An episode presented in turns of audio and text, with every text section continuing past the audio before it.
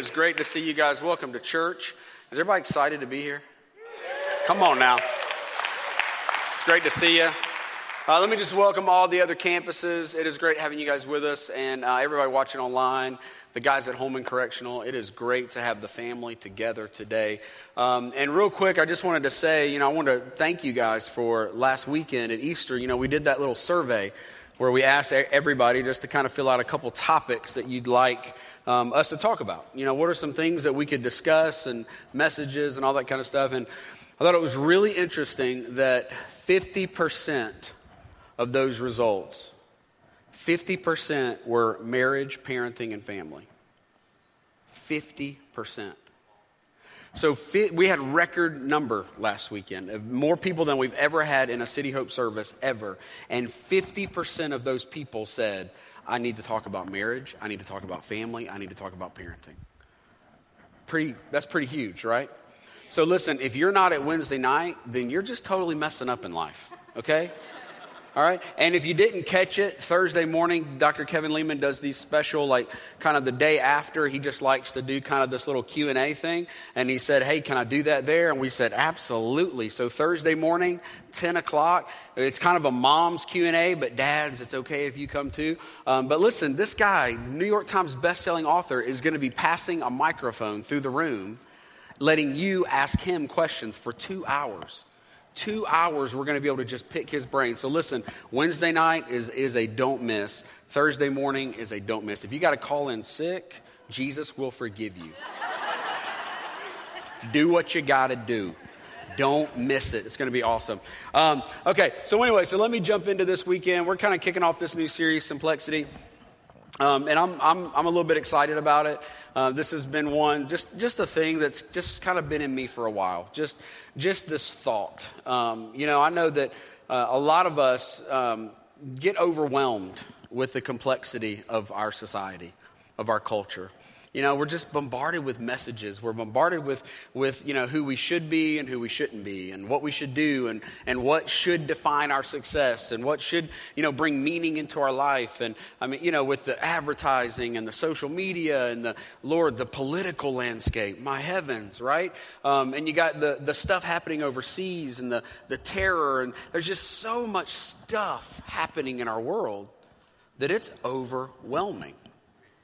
You know, I hear that over and over and over again. These, you know, kind of these three or four words that I keep hearing over and over and over again are I'm overwhelmed, I'm overscheduled, and I'm exhausted. I'm overwhelmed, and I've said them. I'm, right? Let me just be honest with you. I've said those exact. I'm just overwhelmed, man. There's just too much. There's too much to keep up with. There's too much to, to keep, you know, I mean, Lord, the, the, the foods that are bad for us this week, right? I mean, and then we got this guy, Kanye. What is, what's this deal? Right? I mean, just, you know, and you got the, the Facebook, the social tensions, you know, you got the people on Facebook that you don't even like. You don't even know how you wound up following them, but they posted a picture about something, and so now I've got to top their picture. I got to do a sweet little family something of another. So, you know, and there's just all these pressures, and the, the debt is at an all time high right? And then, you know, television and marketing. I mean, just everything. It's like, man, I, I don't have a big enough house. I don't have a, enough finances, or, or maybe I've got too much debt, or I've got, you know, my, my marriage is crumbling. Man, we hear that all the time. My marriage is falling apart. My, my, my family's just, is just falling apart. And it's like, man, there's just so much bombarding us from every angle, from every direction. And I just thought, man, there's, there's got to be a simple way to live life. You know, if we could just sift through all of this complexity, if we could just sift through all of this stuff and just find the simple, why are we here? Why are we here? Is it here? Are, are we here to chase all these things? Are we here to, to keep up with this stuff? Are we here to, to get in the middle of it? Are we here to, to build a fortune? Are we here to build a 500, Fortune 500 company? Are we here to, you know, what are we here to do? Because if we listen to the messages of our culture, we'd be pretty confused. And we'd be overwhelmed, and we'd be exhausted, and we'd be overscheduled. And we'd run and we'd, we'd try to keep up. And we, you know, I don't know if you guys realize this, but kids, like, like young kids, they're, the extracurricular activity, like that whole thing has exploded if you haven't noticed that. Like whenever I was a kid, like we had like one or two practices a week. Now it's like three a day, and they're like 12 years old. Right? I mean, even those kind of things, you know, the average family spends 20 hours a week doing extracurricular activities outside of school. Right? And, and, uh, and we got to keep up, man. We got to keep up because my kid's going to play, play pro ball and, and I got to do this. And that means I got to get the house bigger. And so I better get a better job and I better get a better, better salary. And I just got to keep the thing moving so that I can keep up with what the culture tells me I'm supposed to have. Because the culture tells me what success is and what fulfillment is. You know, one of the greatest questions of life is what is the meaning of life? That's what I want to talk about. Because culture has it all wrong, and culture is telling us something completely different. I feel like a little bit like, like we're in a ping pong, I mean, a, pin, a pinball machine, right? We're, we're, like, we're like, we're just pinging all over these little things, and pop, pop, pop, pop, pop, pop, pop. You know, that's our life. We just run from thing to thing to thing to thing, and oh, maybe this is it. Oh, maybe that's it. Pop, pop, pop, pop, pop. And Jesus says, no, no, no, there's a straight path there's a simple, straight path that takes you straight to fulfillment, that takes you to a meaningful life. You know, we sang a moment ago, um, man, they, the, uh, Shannon and the, and the team just did a phenomenal job with uh, Adele's Hello, right? I mean, we just, we have some of the most amazing artists and creatives around here, right? Just amazing. You know, when that, when that song first came out and I listened to it a few times, that idea of hello from the other side just jumped out at me. And I thought, man, what if I had, what if I had a magic phone? And I could call the 18 year old version of me right now. If I could pick up the phone and I could call him, what would I tell him? Are there some things in life that I tell him, hey, watch out for that one? Hey, don't get involved with that person hey, dodge this, change this, don't invest in that, don't, right? Right? I mean, we probably all have that list already made up in your mind. Like you immediately go, oh, yeah, those seven things right there, done. I would tell myself to stay clear of that, right? And then it hit me, what if we had that magic phone whenever we're on the other side of life? When we're sitting at 70, 80, 90 years old and our life is over and we're just, we're looking back at life reflecting what life was, what would that phone call sound like? You know, someone that has lived it all and could call you right now, today, sitting in this room, and tell you what's up. Tell you what the main thing is. Somebody that could look back, you could look back and go, hey, here's where you need to focus your energy. Here's where you need to focus your time. Here's where you need to focus everything you have, focus it here because all these other things, trust me, man, they, they go away. They stop. They're not important. Right? What is that main thing? And there's a guy in the Bible that, I mean, he didn't have a magic phone, but he basically did this. I mean, he couldn't go back in time and tell himself, but he wrote a letter, he wrote a note, he wrote a book of the Bible for me and for you. I mean, he was actually sitting on the other side of a life that, I mean, in our, in today's culture, listen to this. This is probably one of the most relevant things in the Bible. If there, if, if I mean, everything's relevant, but if you say it's not relevant, then you're, you're just totally in la la land, okay?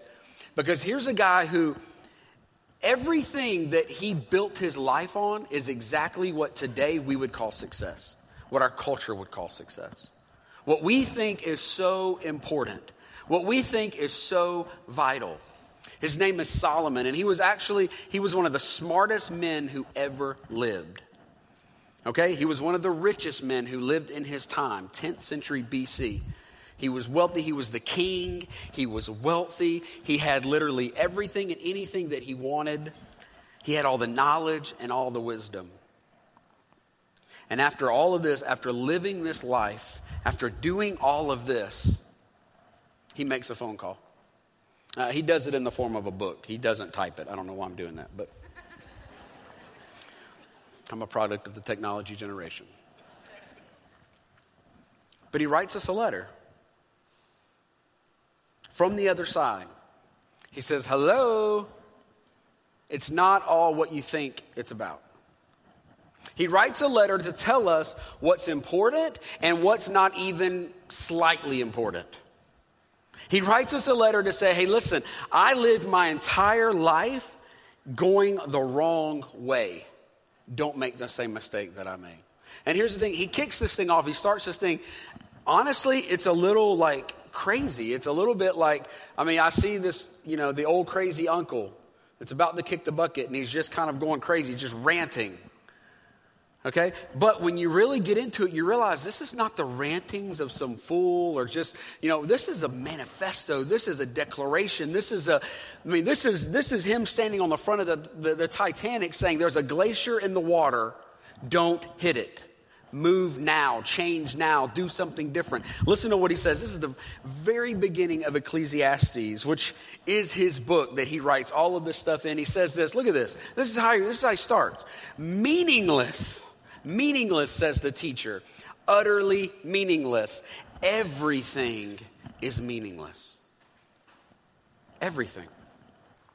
Quite a happy fella. Right? I mean, this is the kind of guy we want to be around. This is the kind of guy we want to hang out with. Man, he's fun. He's exciting. This is awesome. Everything is meaningless, he says. But I don't think it's just the rantings of some fool. This is this is words of wisdom from someone that has lived the life that you and I and our culture would say is success. You know, think about it. What a sad, sad thing that this guy spent 70, 80, 90 years burning his life wide open, running as fast as he could go to acquire as much as he could acquire. We're going to talk about some of it. And then he stops at the very end. And he has spent every ounce of the life, the breath that he has in his body. And then at the end, he looks back and he goes, Well, that was pointless. That was pointless.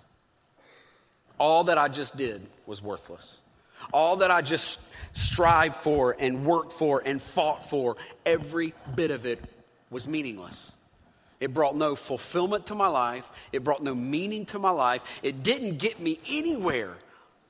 All it did was overwhelm me, exhaust me, overschedule me, and wear me out. What a sad, sad thing.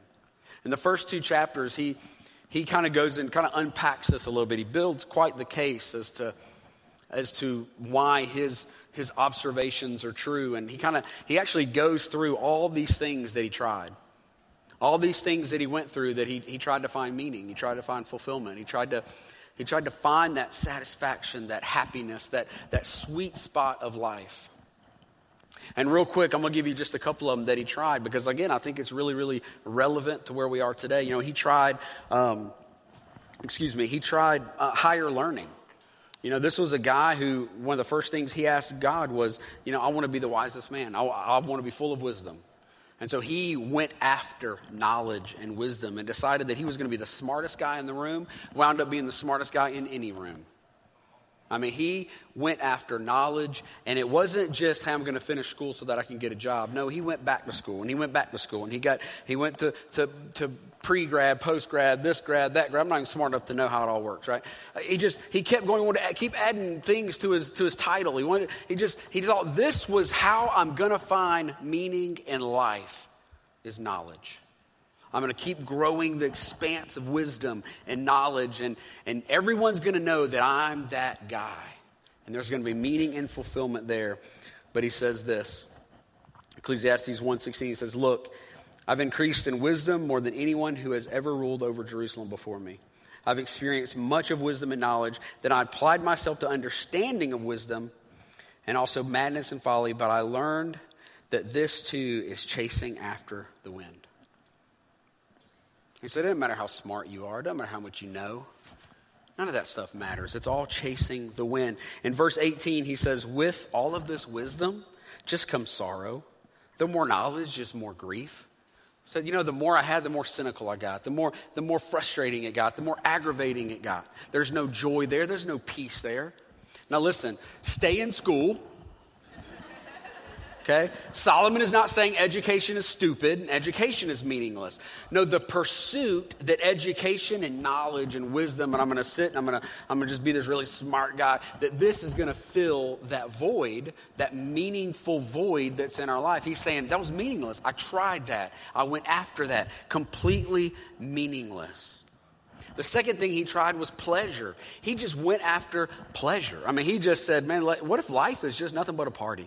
What if life is just fun? What if life is just, hey, I'm gonna drink a little, probably a lot. I'm gonna, I'm gonna do a little this, I'm gonna do a little that. I'm gonna literally do anything that I wanna do. He said, maybe that's the route to this. Um, in Ecclesiastes 2, 2 and 3, he says, laughter, I said, is madness. And what does pleasure accomplish? I tried cheering myself with wine, embracing folly. You know, how much wine do you think it takes to fill that emptiness and that void of fulfillment and meaning? I mean, how much partying, how much, how much just pleasure living does it take? There is no amount, right? And he found this out. He found this out very quickly that that too is chasing the wind. And the third thing that he tried after he woke up from his, uh, his hangover is he decided, you know what? What if, you know, what if the answer is in building wealth? What if the answer is in acquiring possessions? What if the what if the answer is just man, just material stuff? Just man, I can I could have houses, I could have stuff, I could have all this this thing, all this stuff, and maybe that is where the fulfillment comes from. In Ecclesiastes 2, 4 and 9, this is a little bit long, but we'll, we'll, I'll try to read it fast. He, sa- he says, I undertook great projects. I built houses for myself, many, many houses. I planted vineyards. I made gardens and parks and planted all kinds of fruit trees in them. I made reservoirs to water groves of flourishing trees. I, and this is a big deal. I bought male and female slaves and had other slaves who were born in my house. That's a sign of wealth. I mean, he just, he's bragging on the amount of slaves and, and hands that he had, right? All these houses needed people to work. Then he said, um, I own, also own more herds and flocks than anyone else in Jerusalem before me. Another sign of wealth. Right? I mean, he's just flaunting at this point that I've got so much money. I'm so loaded. I've got so much jack that I don't even know what to do with it all. I mean, he's like just He's going crazy at this point. I amassed silver and gold for myself and the treasure of kings and provinces. I just see, you know, uh, the little Scrooge McDuck. Remember DuckTales? The uncle that just had the big, the big room where he just kept all of his gold. I mean, that's what's happening. I mean, he's spending some of it, but he's just amassing it. He's just, he's just letting it collect. I love this next one. I acquired male and female singers. Now listen, I love to go to a concert. I love music. I love these special elements and I love to go see, you know, bands and I'll drop a little bit of money on a concert, right? But this mug bought the band. He said, No, no, no, Adele, you're not going to tour anymore. You're going to come to my house and you're going to sing up in my house right? I mean, he bought the band and a harem as well. Okay, this man had a thousand wives. A thousand wives. Guys, hey, huh? Right? It's hard enough to keep one of them happy, right? A thousand wives is like 5,000 credit cards, roughly. I'm kind of doing the math quickly, but right? He's like, he's like, I literally got everything I want, man. I've got it all. I became greater by far than anyone in Jerusalem before me, man. I had wealth, I had money, I had possessions, I had women, I had everything. Listen to this verse. In verse 10, it says this I denied myself nothing my, my eyes desired. I refused my heart nothing. No pleasure, no anything. Literally, if I saw it and I wanted it, I got it. Just like that. Can you imagine life like that? Can you imagine that kind of life? And this is what he says all of that, and this is how he wraps it up, verse 11. Yet when I surveyed all that my hands had done and what I toiled to achieve, everything was meaningless. It too was chasing the wind. Now understand, wealth is not bad, possessions are not bad, pleasure is not bad. But he was trying to find fulfillment there and meaning there. Does that sound like our culture to anybody else? Does that sound relevant? That, that there's just this, this success monster. There's this, I've got to be better than the next guy monster, right? I've got to have more stuff. And he's saying, man, everything that you're, that you're striving for, it's all pointless. The last thing that he strived for was his career. He was determined to be the best king, the most powerful king. He was determined that he was gonna, he was gonna be, you know, the best um, guy in the world when it came to his job. That he was going to do whatever it takes. He was going to conquer whatever he had to conquer. He was going to do anything he had to do. He was going to work 12, 14 hour days. He was going to neglect family, neglect health, neglect everything so that he could be the best at what he did. Chapter 2, verse 22, he says, And what do people get for all the toil and anxious striving with which they labor under the sun? All their days, their work is grief and pain, and even at night, their minds do not rest. This too is meaningless. He goes on to say, man, all this work that I've done, all this, this empire that I've built, this company that I've built, this, this new job that I was so anxious about, this, you know, this salary that I just thought would make everything right. He said, eventually I'm going to pass on and it's going to go to somebody else and they're going to ruin whatever I did. That's basically what he says. He says, Life is just a vapor. It's going to go away anytime now, and I'm going to step into the next thing, and somebody's going to take what I did and ruin it. He said, This is all meaningless. So here's a guy, Solomon, from the other side who's saying, Hey, hello, wake up. Listen, let me save you some heartache. Let me save you some time. Let me save you some energy. And let's just cut to the chase and tell you what this is all really about. And I kind of see him almost sitting at this moment, and he's leaning in and he's looking me eyeball to eyeball. And he says this He says, We've argued, we've talked, we've gone round and round. And then in chapter 12, verse 13, he says this Now, all has been heard, and here's the conclusion of the matter. Listen, I've said everything I need to say, and here's the last point. The number one thing in life is fear God. Fear God. That's not, that's not be, be afraid of God. No, that's respect and honor God. You know, our culture, God's just a cool idea, right? We got lots of God ideas. We got lots of God concepts. We'll show up on church days. We'll do this and that. But he says, fear God. Have a reverence of God, an honor and a respect, a love, uh, just, you know, to receive and accept everything that God offers, to go after him. This is not just this cute little, oh, God's so cool. Look at him. You know, that's how our culture sees him. Yeah, God works for some, it doesn't work for some, or maybe I don't like this God, so I'm going to make him this God, right? I mean, it's just whatever. No, he's saying, no, no, no. Fear God Almighty. Respect him, honor him. He is the Lord God Almighty. Respect him. And then keep his commandments. For this is the duty of all mankind. This is it. This is the, this is the main thing. Keep his commandments. The message says, do what he says.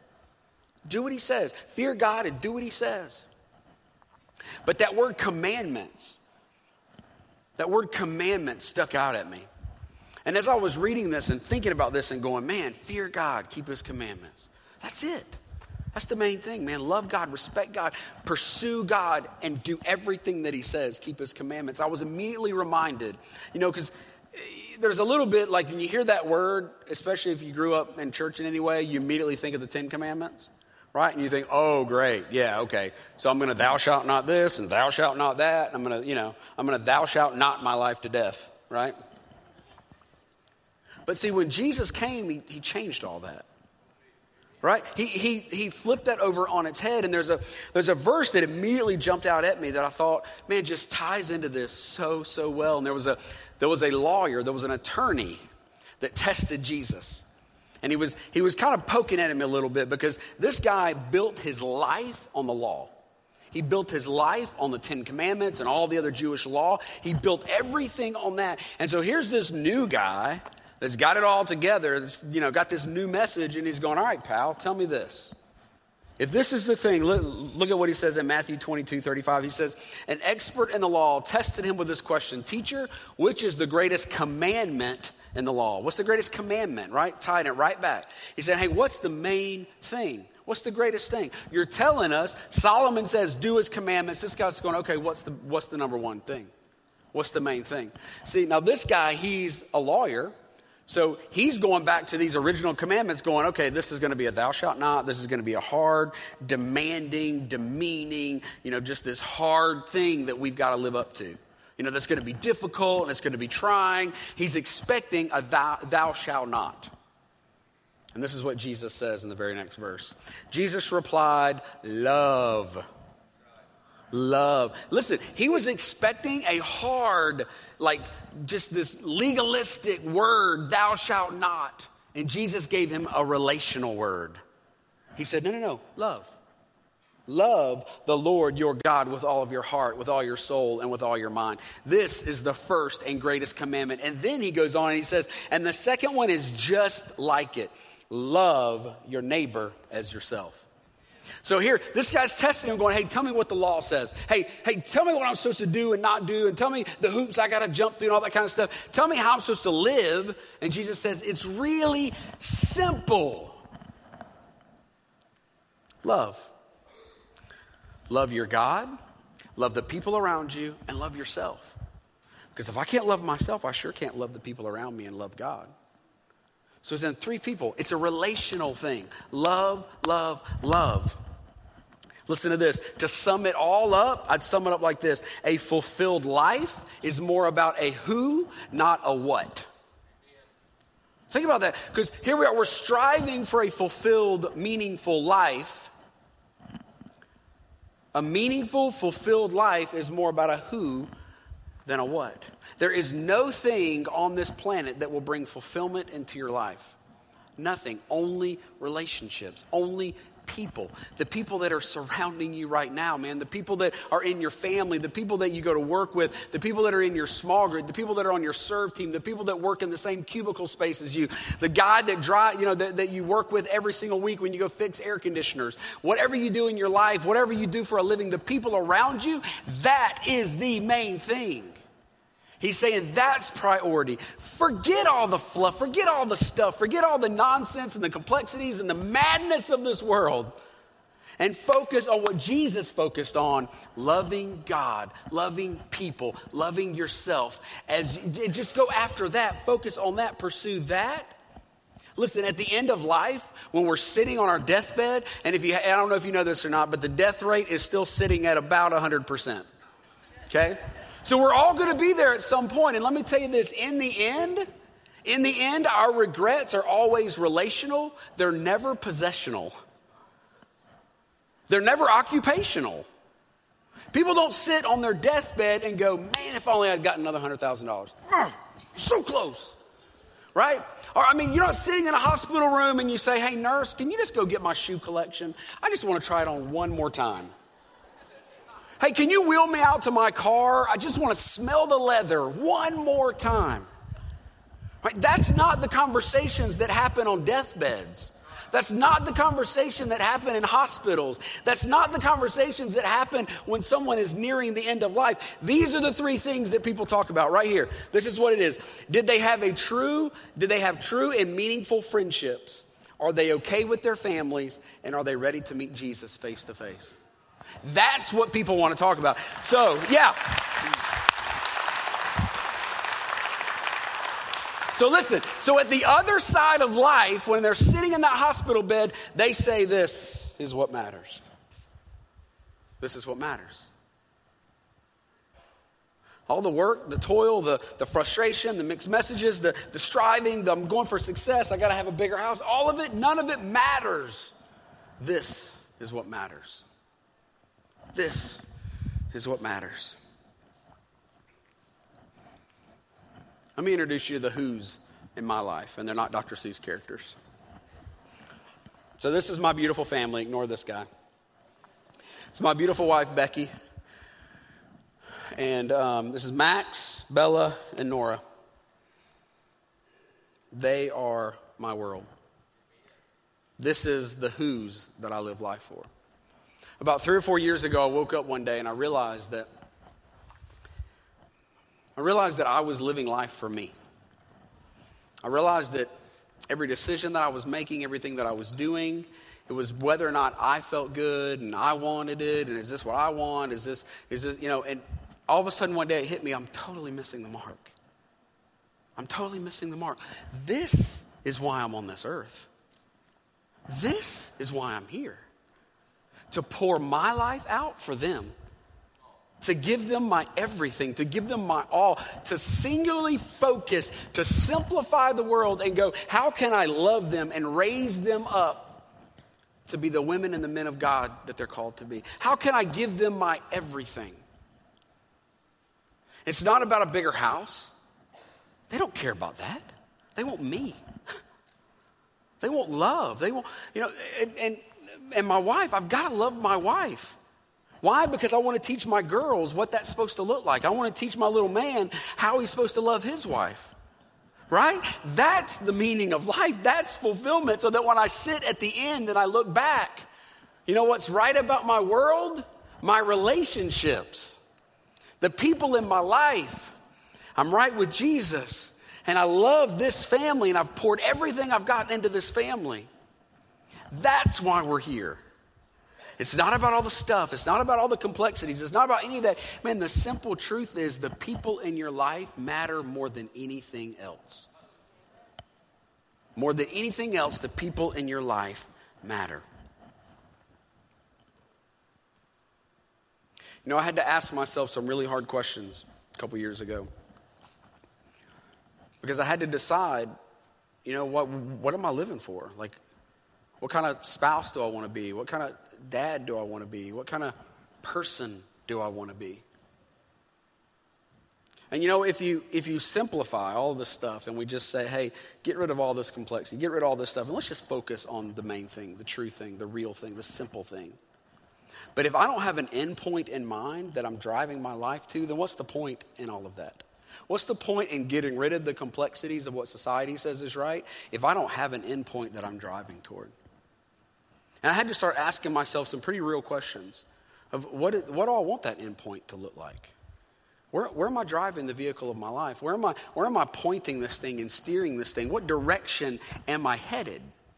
Because listen, no matter how much time you have left, it's not too late to land there in that spot.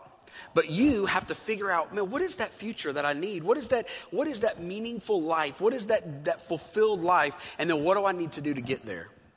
I don't know if you've ever thought about this before. It's really, really practical. But what if you, what if you were to journal a one sentence statement that clarified what fulfillment is to you? You know, just, just this, this kind of driving statement that when, you know, something at work or your ego gets stroked or something happens and you, there's, this, there's this tendency to detour and to all of a sudden get off that, but this, there's, this, there's this statement you know, vision statement that brings you back and makes you go, no, no, no, no. This is why I'm here. This is who I'm here for. This is the reason I was put on this earth.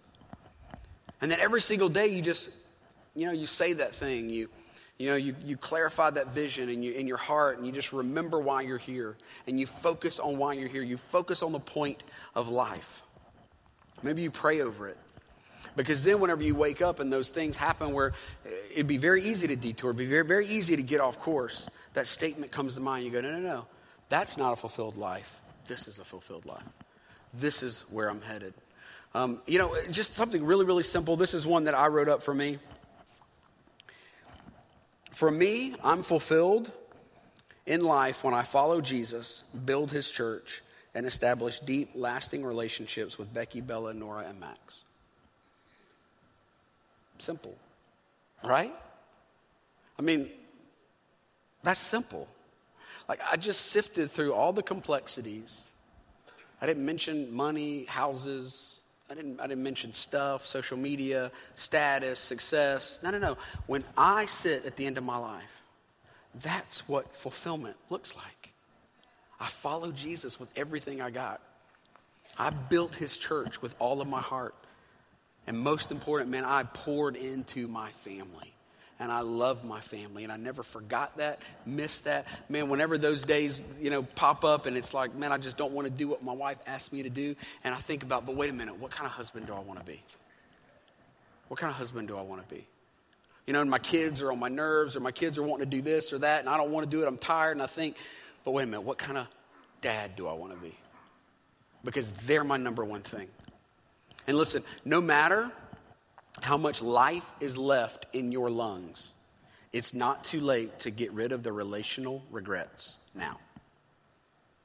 It's not too late. Whatever those things are, those, those immediately you thought, oh gosh, I need to reach out to that person. Oh, I need to make a phone call. Oh, I need to fix this and fix that. It's not too late. Now is the time to do that. Why? Because people matter to God more than anything else. People are his most favorite thing in the world. Absolutely. And we are following Him in that. So whatever you need to fix, whatever you need to, man, do it now. And let me ask you this one thing. If today, I'm going to kind of wrap up like this. If today you were, get, were to get a call from future you, right? The you that's sitting at 80, 90, 100 years old, whatever, 120, I don't know. what would they tell you? You know, just, just thinking about the current trajectory of your life, where you're headed, where your priorities are, where your time is spent, where your energy is spent. What would future you say to now you? What needs to change? What priorities need to shift? What relationships need to be mended? What, what things in your life do you need to go, you know what? That is not important because that is taking me away from what is important. At the end of the day, we sift through it all complexities and complications and messages of the world and all this kind of stuff. And we get down to the main thing, and it's love God and love people. How simple is that? Lord, we thank you that we get to be in your presence today. Lord, I thank you for your word. I thank you for your truth. I pray as we walk out of this place, God, that we decide to live life differently. Lord, whatever the convictions were, whatever the the things that popped in our mind immediately or the relationships that need to be fixed, the, the family dynamics that need to be fixed, the, um, you know, the, the extra time that we need to begin spending here or there, whatever those things are, God, I pray that they don't just fade away or die out, God, but those thoughts, God, that those convictions, God, that they will ring in our heart for days.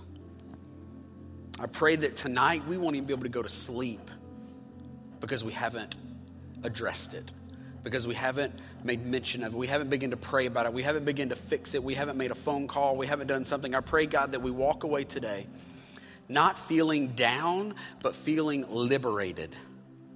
God, that we walk out of here today realizing that all this stuff in culture really doesn't matter in the end. Not one single bit of it do we take to the next life. Not one single bit of it were we born here for. We were born here to love God and love people. And Lord, I pray with all of my heart that we walk out of this place today remembering that. Let it ring true in our hearts in Jesus' name. Now, no, listen, nobody move. Every campus, everybody just sit tight. Because I believe there's a change that when I said that a minute ago, what's future you and you're calling the now you and what's that one thing needs to change? I believe that some of you realize that you're not even doing the love God part. You know what I mean? I talked about fearing God and how there's that reverence and honor of God, and some of you are just playing God.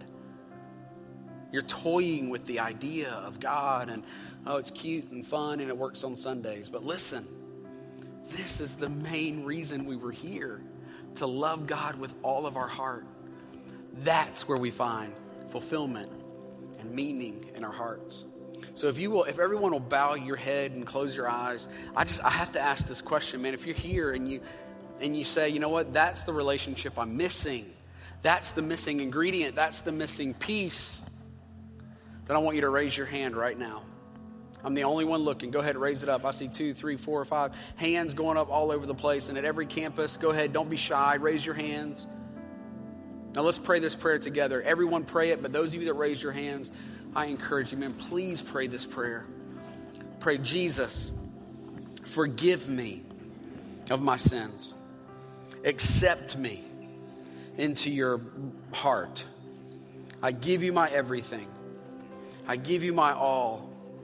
I want to truly know you. I love you so much, Jesus. Change my life.